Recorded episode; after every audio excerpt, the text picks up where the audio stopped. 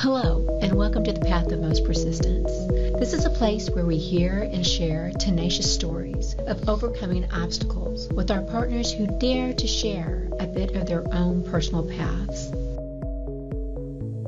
Retired Colonel David Hammons currently serves as the Operational Learning Manager in the Chevron Technical Center in Houston, Texas.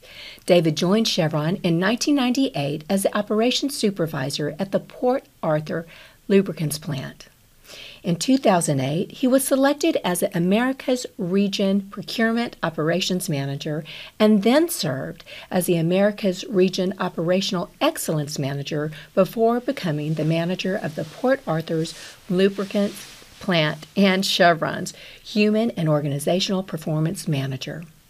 David retired from the United States Army Reserve as a colonel after 30 years of service in 2017 having served in key command and staff positions, including assignments as a brigade commander and chief of staff. His Army career spanned numerous active and reserve assignments and includes deployments to Saudi Arabia, Iraq, Kuwait, Afghanistan, and Poland. His education includes a Bachelor of Science degree in Animal Science from Texas A&M University, a master's degree in Logistics and Strategic Studies from Texas A&M University, Central Texas, and the United States Army War College as a distinguished military graduate. He is married to Kelly Hammons and they have two daughters. David, it is such an honor to have you here with us today. Thank you so much. Thank you. I'm excited to be here. This uh, ought to be fun.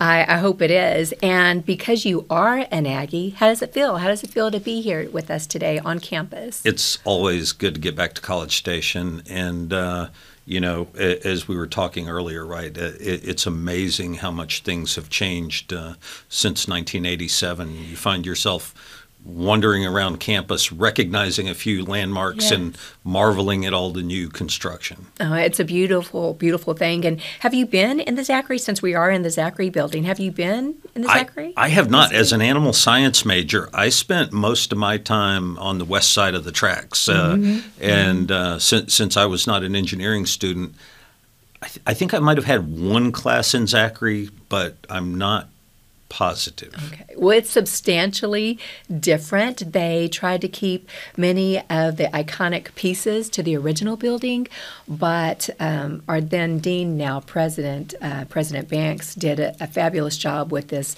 this building, and we're just so proud to show it off. So hopefully, before you leave today, you'll have an opportunity to look about. It's a neat facility. it, it is. It is lovely. So it's, it's lovely working here as well.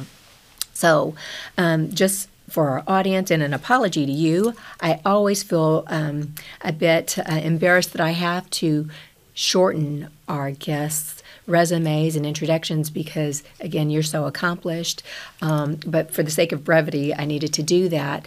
But with all of your accomplishments, I want to start off with your service. Okay. Um, as a civilian, never have served in any capacity. I always like to say thank you for your dedication and service, and, and not only to you, but to your family. Can you tell me a little bit about your service and why you chose to serve?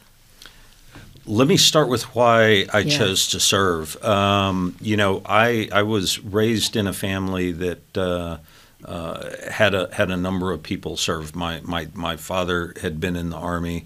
Uh, my grandfather before him on actually on both sides of the family.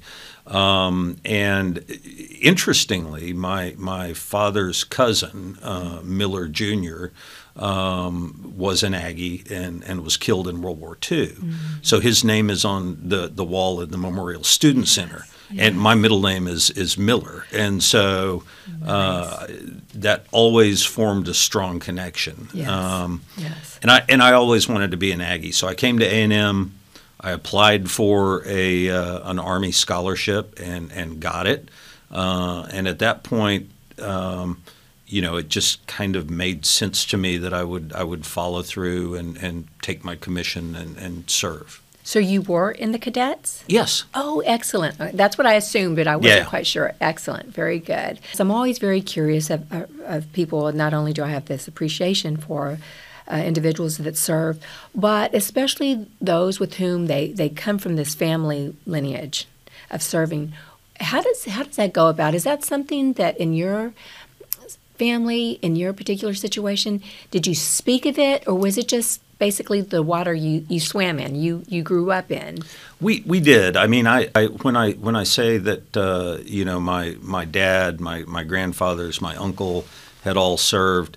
Um, they they we, we weren't an active duty military mm-hmm. family, right? Mm-hmm. My my dad was a farmer, mm-hmm. and um, but but they had all sort of lived up to that ethos of the citizen soldier, right? Yes. They they had all done their part at their time. So um, I was always acutely aware of that, and, uh, and, and it was always something that I, I, aspired to. I think whether I knew it or not. So mm-hmm. um, again, it just felt natural and kind of like the thing that I ought to do. Now I didn't know I was going to spend a career doing it. Yes. Um, but uh, as it turned out, that's what I did. Oh, wonderful, wonderful.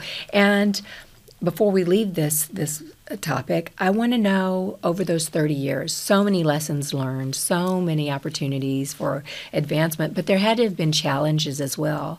So, can you share with me, our audience, maybe perhaps some of the highlights as far as what you feel most proud and maybe some of the aspects that were most challenging in any regard to those in those 30 years?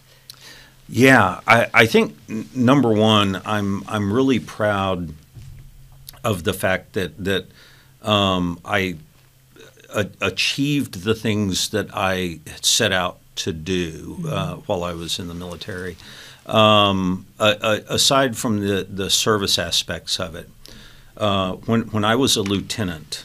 Um, at Fort Bragg, North Carolina, in the 82nd Airborne Division. You know, brand le- brand new second lieutenant, really just learning how to lead, learning uh, learning how to how to learning my craft as a soldier. Um, I, I, I looked up at, at our brigade commander, um, a guy named Colonel Kusick, who was the uh, 82nd Airborne Division Support Command commander, and I thought, wow, if I could ever get to that place, I would have been wildly successful. Wow. That's got to be the most amazing, you know, job in the world. And uh, uh, of course, went on from there uh, as as a lieutenant. Learned those basic leadership lessons that you need to learn as a young person. Uh, matured into a, a company commander uh, at, at Fort Hood, Texas, in the First Cavalry Division um, and then transitioned off of active duty mm-hmm. uh, into uh, into the Army Reserve. And I thought, well, I'm just not going to achieve all of the things that I thought I would. Right? I'll I'll do this Army Reserve thing. It'll give me the opportunity to continue to contribute and to serve. But you know that that dream that I had when I was a second lieutenant that if I could ever be the 82nd Airborne Division Support yes. Command commander, would be the best thing in the world. I thought, well, that's not going to happen. And interestingly, uh, as an Army reservist, I, I, went on to become a battalion commander, uh, served in another uh, a number of other staff positions, mm-hmm. and um, eventually took command of the 90th Sustainment Brigade uh, out of Little Rock, Arkansas. Yeah. And um, and while I was there, we had the opportunity to support the 82nd Airborne Division Warfighter exercise, mm-hmm. which is a, a, big simulation capstone exercise for for staffs, mm-hmm. right? Uh, and uh, in the process of doing that, I became the de facto 82nd Airborne Division support brigade commander mm-hmm. and uh, got to sit down with the division commander and work through things. And I, I remember very distinctly this moment when um, the 82nd Airborne Division commander came into our, our command post. Uh, and he and I were looking over the map, and he was asking me what we could do to support an operation he wanted to do. And I had this sudden realization oh, wow, I'm doing that thing that I thought I might want to do as a lieutenant, you know. Wow That's incredible. So I, am incredibly proud of that. That was a, one of those little epiphany moments where where you uh, you say, "Oh wow, this is sort of a dream come true." Okay, so um, a few comments. So you mentioned that moment where you said, "Oh wow, I'm doing the thing," but you early on in your comments you made this comment about your achievements. You had all these achievements that you wanted to accomplish. So, my question is Were you intentional? Did you have a plan? Are you one of those individuals that say, This year I will accomplish in five years, in 10 years? Or to accomplish your goals, was it just something just about doing the right thing, stepping in the right direction every day? Or was it more meticulous in your planning? I wouldn't say it was meticulous, mm-hmm. um, but I would say that I, I definitely had goals. He, here's, I don't know, in, in my life and career, uh, I've always found it helpful to have an aspirational goal, mm-hmm. to say, you know what, I'd like to get into this position in an organization, or I would like to serve in that capacity. Mm-hmm. I don't think you can sit down and map that out and have a roadmap that says, okay, first I'm going to do step one, then step two, then step three. Yes. In order to get there, very often life will take you in different directions. Yes, it does. But if you have that that signpost out there, if you have mm-hmm. that mile marker that you you you kind of adjust your aim a little bit. Yes you can still get to the place that you want to be. You know, you can still achieve those goals. So, I, I am not uh, the meticulous planner who has mapped out every step of the way. Very often, opportunities come along that I hadn't anticipated yes. that are really neat things to do. Um, but I would say that you have to kind of plan your vector, Yes. You, you have to yes. be moving in that direction, even though you might not get there the way you thought you were. So, maybe in other words, uh, just being very intentional about what you do, but being nimble and flexible all along the way. And open to opportunity. Yes.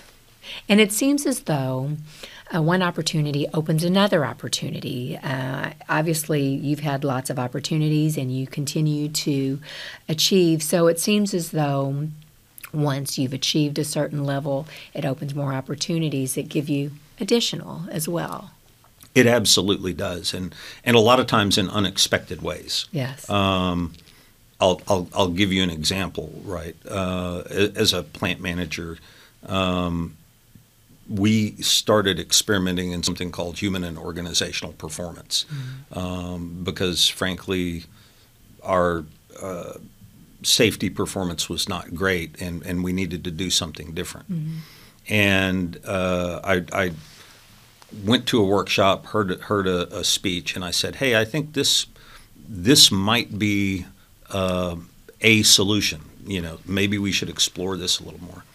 Uh, and I had a senior leader who very graciously said, "You know what? It seems like you have a passion for that. I'm going to provide you with some uh, top cover, if you will, nice. you go experiment and see if that's the right thing to do. Mm-hmm. See if that works. And it did. It worked brilliantly when as we um, changed the way that, that we thought about safety, changed the way that we thought about um, our operational excellence performance. And in the course of implementing this human and organizational performance philosophy within the organization, I I really had no thoughts about what to do with it beyond that. I was, hey, I'm the a plant manager. I'm going to do that job for as long as they'll let me, um, and, uh, and, and we'll see what happens next. Mm-hmm. Well, sure enough.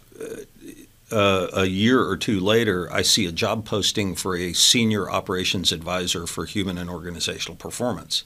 And I read it and I said, well, gosh, this is exactly what we've been doing in practice for the past couple of years. Nice. I think I might be qualified for that, right? I think I might yes. be able to contribute in that way. And I wound up taking my career from an, a focus on operations to uh, a focus on health, safety, and environmental. So you, you just you you do things, you expand your experience, you learn, and you never know how or when the opportunity to apply um, those lessons is going to come about. So true, so true. So, uh, a few things. Um, first of all, how fortunate you were to have a leadership that allowed you that yeah. opportunity to experiment, so to speak, and just to figure it out. That, I think, for um, any employee, any person within a team, to have leadership that allows you to uh, investigate, to create, to discover is one of the greatest gifts. Um, that I think you can give to a colleague or to someone that you work with. But on on top of that, you mentioned human performance, and that is throughout your experience in your resume. I'm very interested in human performance. I'm very interested in in that whole area. I want to know what have you found the most intriguing, the most exciting uh, aspect about performance? What have you found uh, also that is the great motivator or the unifying motivator for most individuals within organizations? Well, I think for, first off, let me let me ground for the audience. Right, uh, human and organizational performance is a, is a science. Um, you know, sometimes you might hear it referred to as safety two, safety differently. Mm-hmm. It is a, a, set of operating principles that essentially say that uh, human performance or human and organizational performance is the way that our people interact with their work systems, their equipment, their processes, and their work culture in order to get work done. Mm-hmm. And um, in human and organizational performance, we, we have five principles. Mm-hmm. And the very first principle is that error is normal, or people make mistakes. I've, I've mm-hmm. seen it articulated both ways. Um, and and that was a revelation to me because our old systems thought about people's behaviors and how we could force people to behave in the right way. Yes. How we could um, try to try to elicit machine reliability out of people. Well, mm-hmm. if you mm-hmm. need machine reliability, you ought to get a machine to do something. Exactly. But people are adaptable and and that's why we hire people, right? That's why people uh, are really really good at solving problems and yes. doing work because they they have the ability to adapt. Along with that comes the fact that people also can make mistakes. That mm-hmm. error is normal, and it's so normal it's not even really very interesting. The really interesting thing is how do we design a, a system in which people can make mistakes. Mm-hmm in which error can happen and we don't have that negative consequence associated with it. Mm. So I, I, think for me, the, the, the revelation was acknowledging that I ought to stop trying to fix people. Yes. And that I ought to concentrate on making my system more resilient. Mm. Okay, this is a wonderful opportunity to pivot into safety. Sure. Um, because this is it goes right into it, and of course, obviously, I know that you all, as far as Chevron and all of the organizations you've worked for, there's that foundation of safety, and we, of course, being the Nuclear Power Institute, that's founded in safety as well. Safety culture is everything. And human performance grew out of the nuclear industry. Yes, from some of the challenges, some of the mistakes and issues, of course. But um, I think one thing that's a unifying force in all of that every uh, opportunity or challenge or uh, incident has provided opportunity to learn to make those safety uh, issues and procedures, guidelines, policy more robust. And it is something that we learn from each other from different sectors as well. And that's a beautiful thing that we share in lots of that. I don't think any of the sectors are trying to keep uh, any of our procedures on safety. Sa- safety is not proprietary. That's exactly true. So, Let's talk about safety. So, from your perspective, and again, just being aware that our audience is quite general and vast, from young individuals to highly accomplished individuals, let's talk about safety from your perspective and perhaps even from your organization. What does safety mean to you in your position? And if you want to speak to as your organization, what it means to you all. Yeah, I, you know, I, I, I think safety. You, you see, uh, there, there's a, a lot of uh, a, a, lot of jargon, a, a lot of um, kind of trite, frankly, uh, slogans that get thrown around yes. about safety. Right? We talk about safety first. Safety is our highest priority. Safety is well. Any organization is designed to do something. Yes. And organizations don't exist to produce safety. Right. Uh, so I, I, think safety really has to be a core value within the organization. Mm-hmm. It, it's not really it's not a priority. Uh, it's not an outcome of uh, of of that the organization is intended to uh, to produce. But but but safety has really got to be a core value if an organization values its people. Yes. And th- this idea that we can do this really fascinating, complex, adaptive work in uh, in very tough environments, mm. oftentimes, yes. um, and that we can do it safely and send people home at the end of the day yes the way they came in that morning or, or better um, is really core to an organization's values if that organization um, really aspires to be a world class organization. Um, very true. And you mentioned about if that an organization organization values its people, but it goes beyond that. Wouldn't you agree as far as the community? Because if you're not welcomed in your community for whatever's perceived for safety or not, I know you all are intentional about being good neighbors, stewards, and and all of those aspects as well. So uh, it goes beyond your people. It, it goes beyond your people. It goes beyond your fence line, right? Absolutely. It it, it uh, it is absolutely critical for the communities in which we operate. It's critical for um, the the people that work for us. Many of the people that work for us are contractors, right? They yes. they are there temporarily to do a specific piece of work or yes. a specific job and then they're gone. That doesn't mean that we should value them any less. We want to be great partners and we want to be known for uh, for our, our partnership. And and part of that is being a good member of the community. It's being a good partner to our business partners who come in and do work with us uh, as well as to our own people. Oh, excellent excellent. And going a, a, little bit further in that as far as um, the surrounding again because our partners include uh, elementary secondary schools. Sure. So, do you can you speak to any kind of initiatives or projects that your organization or maybe something that you have directly impact on with partnerships with uh, education in any way and if not um, primary secondary but perhaps even higher ed I'm so glad you asked because one one of the things that I get the privilege to do and I'm really passionate about mm. um, with Chevron is a, a few years ago um, that that same senior leader, Kevin Lukey, who was our, our vice president at the time, uh, gave me the opportunity to to be the management sponsor of what we call the Chevron Tractor Restoration Competition. Now, a tractor restoration competition, you might ask, how does that relate to an oil company? But Chevron has, has sponsored the this tractor restoration competition for 25 years. This mm-hmm. past year was our 25th anniversary. And um, it is geared toward high school students, mm. uh, many of them in FFA, but that's not yes. a requirement, Future Farmers of America.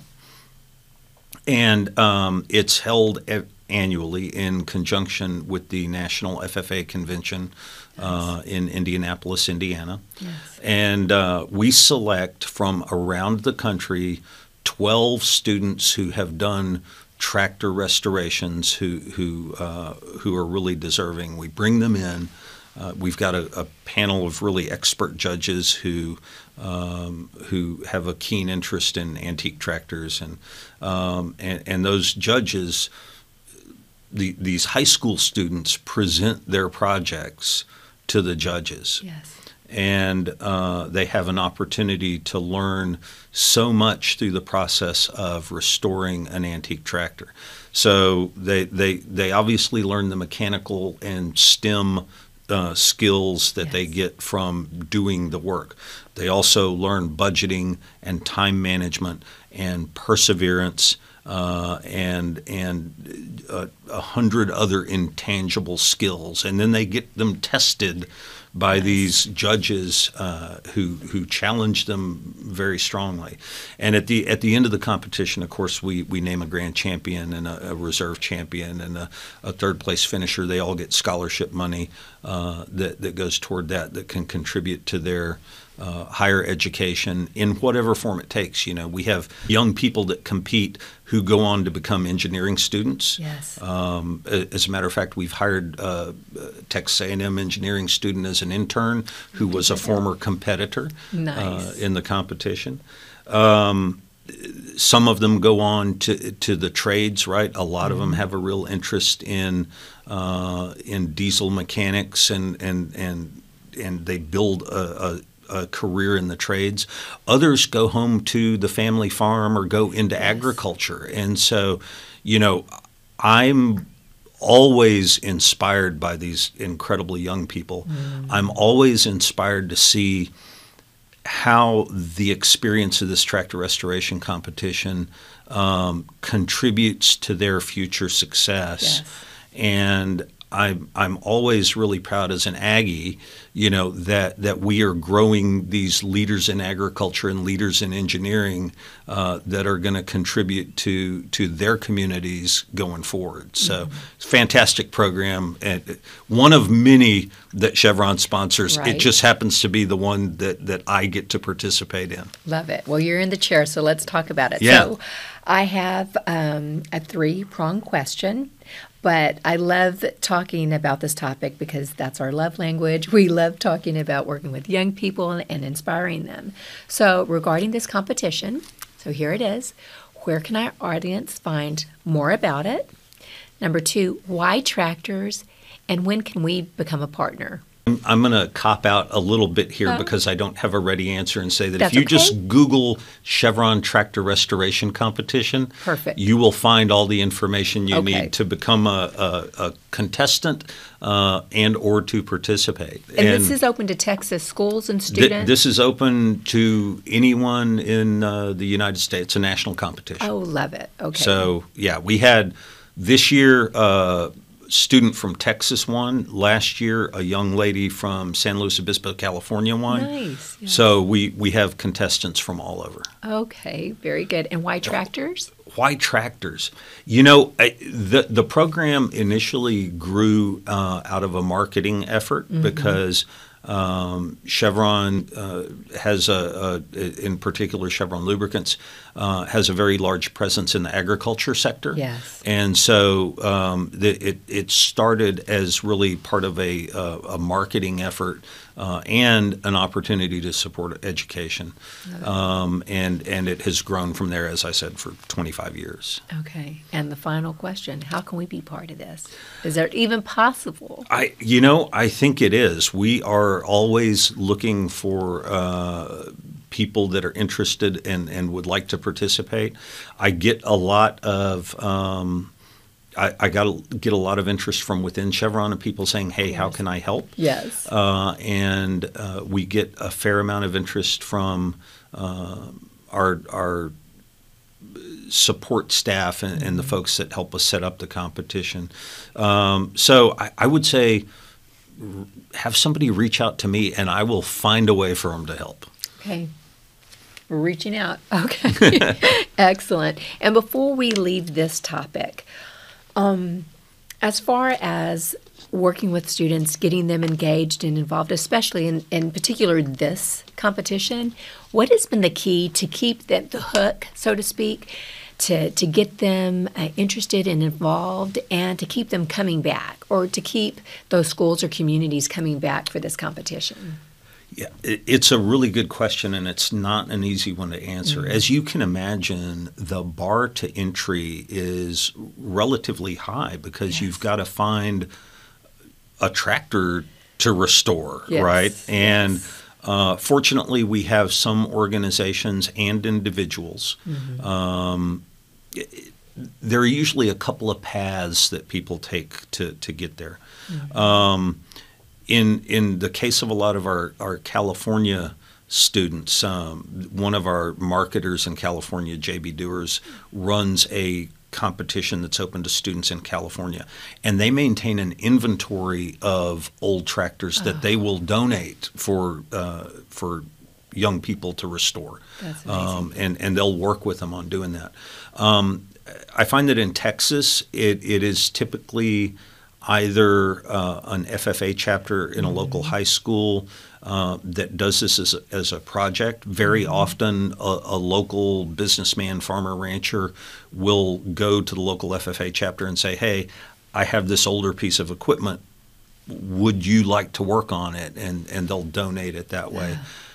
Others go, come to it through, you know, a, a, family business, a family farm, or a family ranch, and so nice. um, getting people involved is not always easy and takes a little bit of persistence. Yes. And I, will say that our support staff does a really good job of reaching out uh, through uh, ag teachers, through uh, our, our local marketer networks, and, and others to try to encourage people to do it.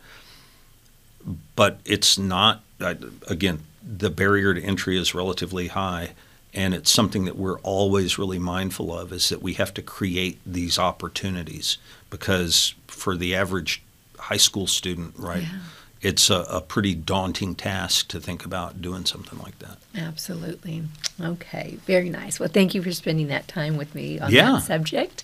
Um, so we'll pivot a bit more. You mentioned the golden word persistence mm-hmm. in your last comments so let's talk about that i want to know what persistence means to you, what it looks like to you, and then I want to move on to leadership.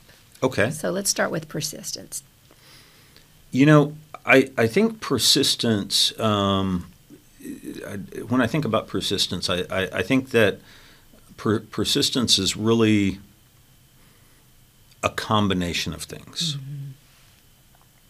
I think that it, it starts with just showing up every day, right? Um, and and that's a, a lesson uh, I've I've always emphasized to, to, to my kids and to uh, and to others is that you know if if you show up every day on time, you're ahead of maybe ninety percent of the population. Uh, if if you persist in doing what you need to do, whatever the job, whatever the task, uh, and and if you have the uh, um, the willpower to uh, to show up every day and do that job, then then I think you're you're already doing well. But I think the other element of persistence is, you know, to go back to our early, earlier discussion about goal setting, right? It, it's about having uh, an end state in mind and being able to progress towards that, but being open to other experiences and other opportunities. Um, because you just you, you never know where it's going to take you. But if you if you have an end in mind, yes. you can you can maintain uh, you can maintain your momentum toward that goal. Nice. Without missing all the other opportunities. Without missing all the other opportunities. Lovely. And leadership? Leadership. Um, yeah, you know, I, I've spent really a, a, a career in leadership, mm-hmm. and I'd, I'd be hard pressed to define it.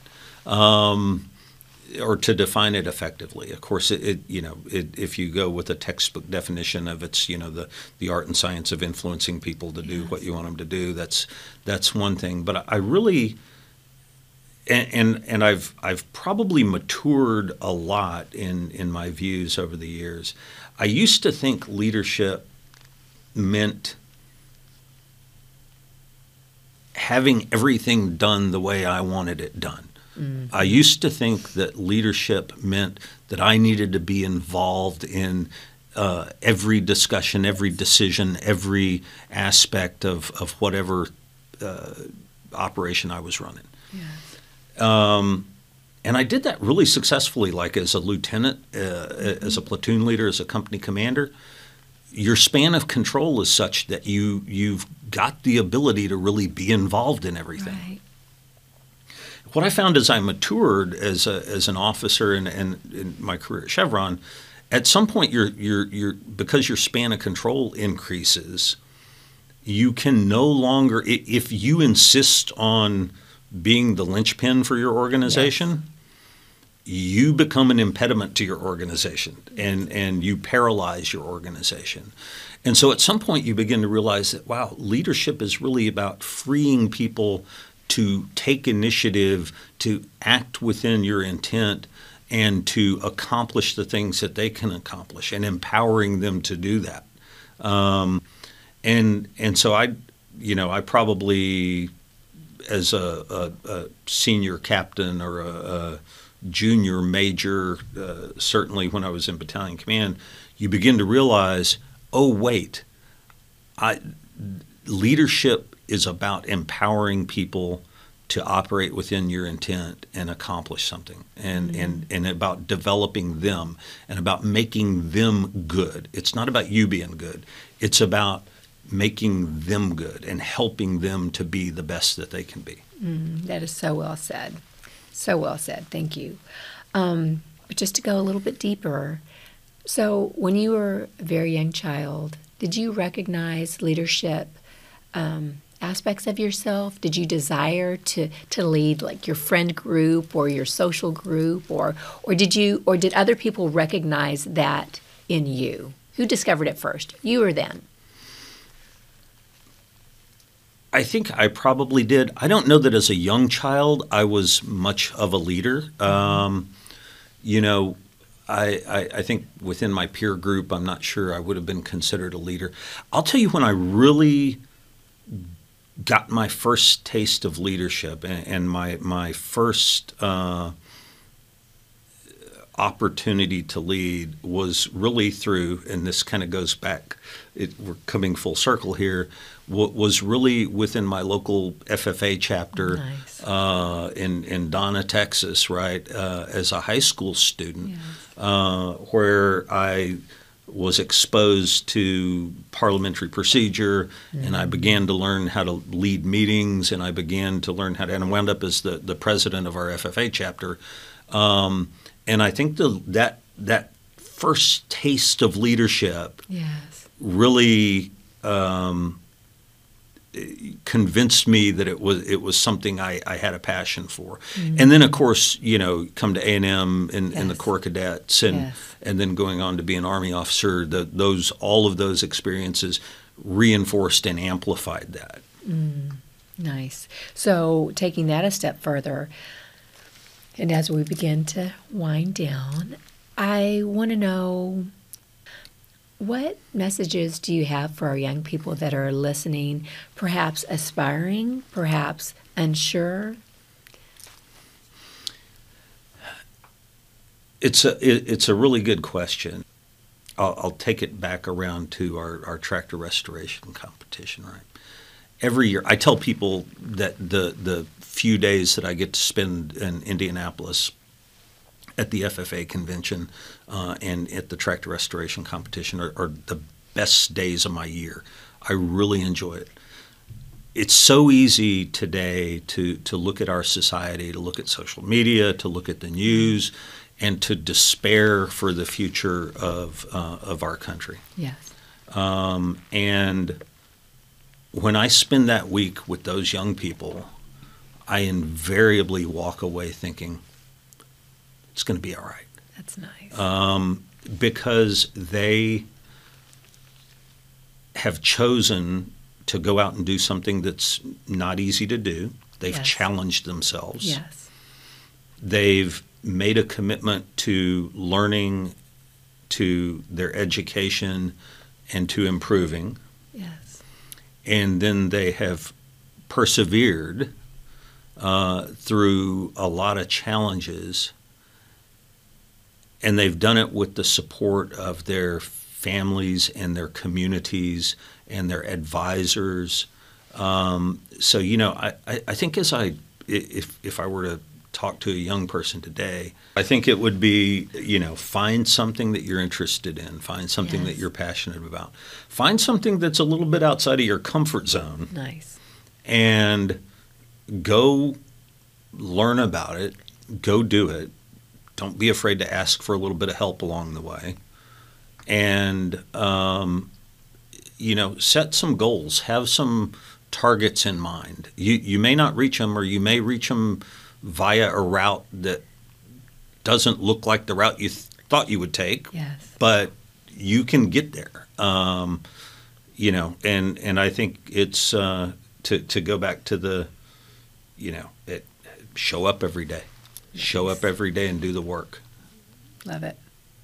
So as we as we begin to close out, is there anything that you thought maybe I would ask you that you really wanted to get across today, but I just haven't gotten to that? Or I don't want to leave anything out before we close. I, I guess the one thing is um, don't don't discount the value of, of reading and learning. Mm. Right for for gosh, I I love to read. I read. You know, I, my my habit is that I read for 30 minutes or an hour at least every day before I go to bed. Right, it's just built into uh, uh, and and and a variety of topics, right, from uh, nonfiction and, and history to uh, you know just pulpy, good, fun yes. stuff. Um, I, I, I, think that that is a really important habit for folks to have. Mm-hmm. Um, I, I, I love to read. I love to read a, a breadth of things. Um, I've done it since I was a kid, and it really does sort of expand your horizons um, to put the phone down and pick up a book or, or a tablet and uh, and and sort of immerse yourself in another world. Yes. So on that note, are there any must reads? Any just a few top pick suggestions just for the general audience or maybe a particular audience? Oh, Gosh, I you know I I love so many different things. Um, I I like history in particular, and um, I'll I'll I'll put in just a couple of plugs. Um, in, in, Texas, we're very fortunate to have uh, a, a, really esteemed historian uh, who I, I, think has passed away, but a guy by the name of T.R. Fehrenbach. Yes. Uh, and, and Fehrenbach wrote a couple of uh, great books. The, the, the first one being a Texan is Lone Star. Um, and so if you have an interest in the history of, of Texas and uh, everything, Fehrenbach's Lone Star is uh, is a great resource. Uh, the the other book that, that he wrote and I wasn't going to mention the, these two books came out of nowhere because they weren't in my in my catalog, uh, in my mental script. But um, the the other book that Fehrenbach wrote that I think is really informative um, if if you want to think about the relationship of the soldier and the state, uh, mm-hmm. and and the relationship of the country to its military is a book called This Kind of War. Uh, that it's a history of the Korean War, uh, but uh, he he delves a bit into um, the the relationship between the citizen and the state, and and I think has some really important things to say about this American ethos of, of the citizen soldier mm. um, that that uh, I've always been inspired by. Those are just a couple off the top of my head. I've got thousands in my. I, well, it wasn't fair of me to ask just uh, in closing, no, no. but I, I had to because um, I, I love reading as well and I love books. And I know we have a lot of readers out there that would appreciate your perspectives and your recommendations. Yeah, I'm, I'm always happy to talk books. Oh, love it, love it. Well, then, hey, maybe you can give us a, when you think about it, a suggested read list and we can publish it with everything else that we'll publish for you. Ab- no, absolutely. You, you know what? I've got some uh, great recommendations uh, to take it down a little more practical term Yes. in the human and organizational performance um, field uh, and how we think about safety. And I'll be happy to send those to you so that you can include them. I think I think those are probably more practical than some of my other recommendations. Well, I will accept them all and will appreciate every one. Yeah.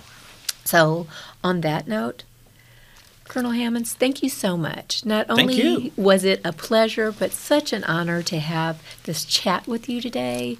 Uh, it was just lovely and informative, and quite honestly, inspiring. Well, I don't I don't know about inspiring, but I've certainly enjoyed it. Thank you so much. Oh, wonderful. And to our audience, thank you so much for listening to this conversation today. I hope you have the opportunity to listen to the entire conversation and all of our other conversations on all of our platforms. And for me, and I hope for you, we'll take a note from Colonel Hammons and wake up every day. Wake up, show up every day, and do your job. Have a great day. Thank you.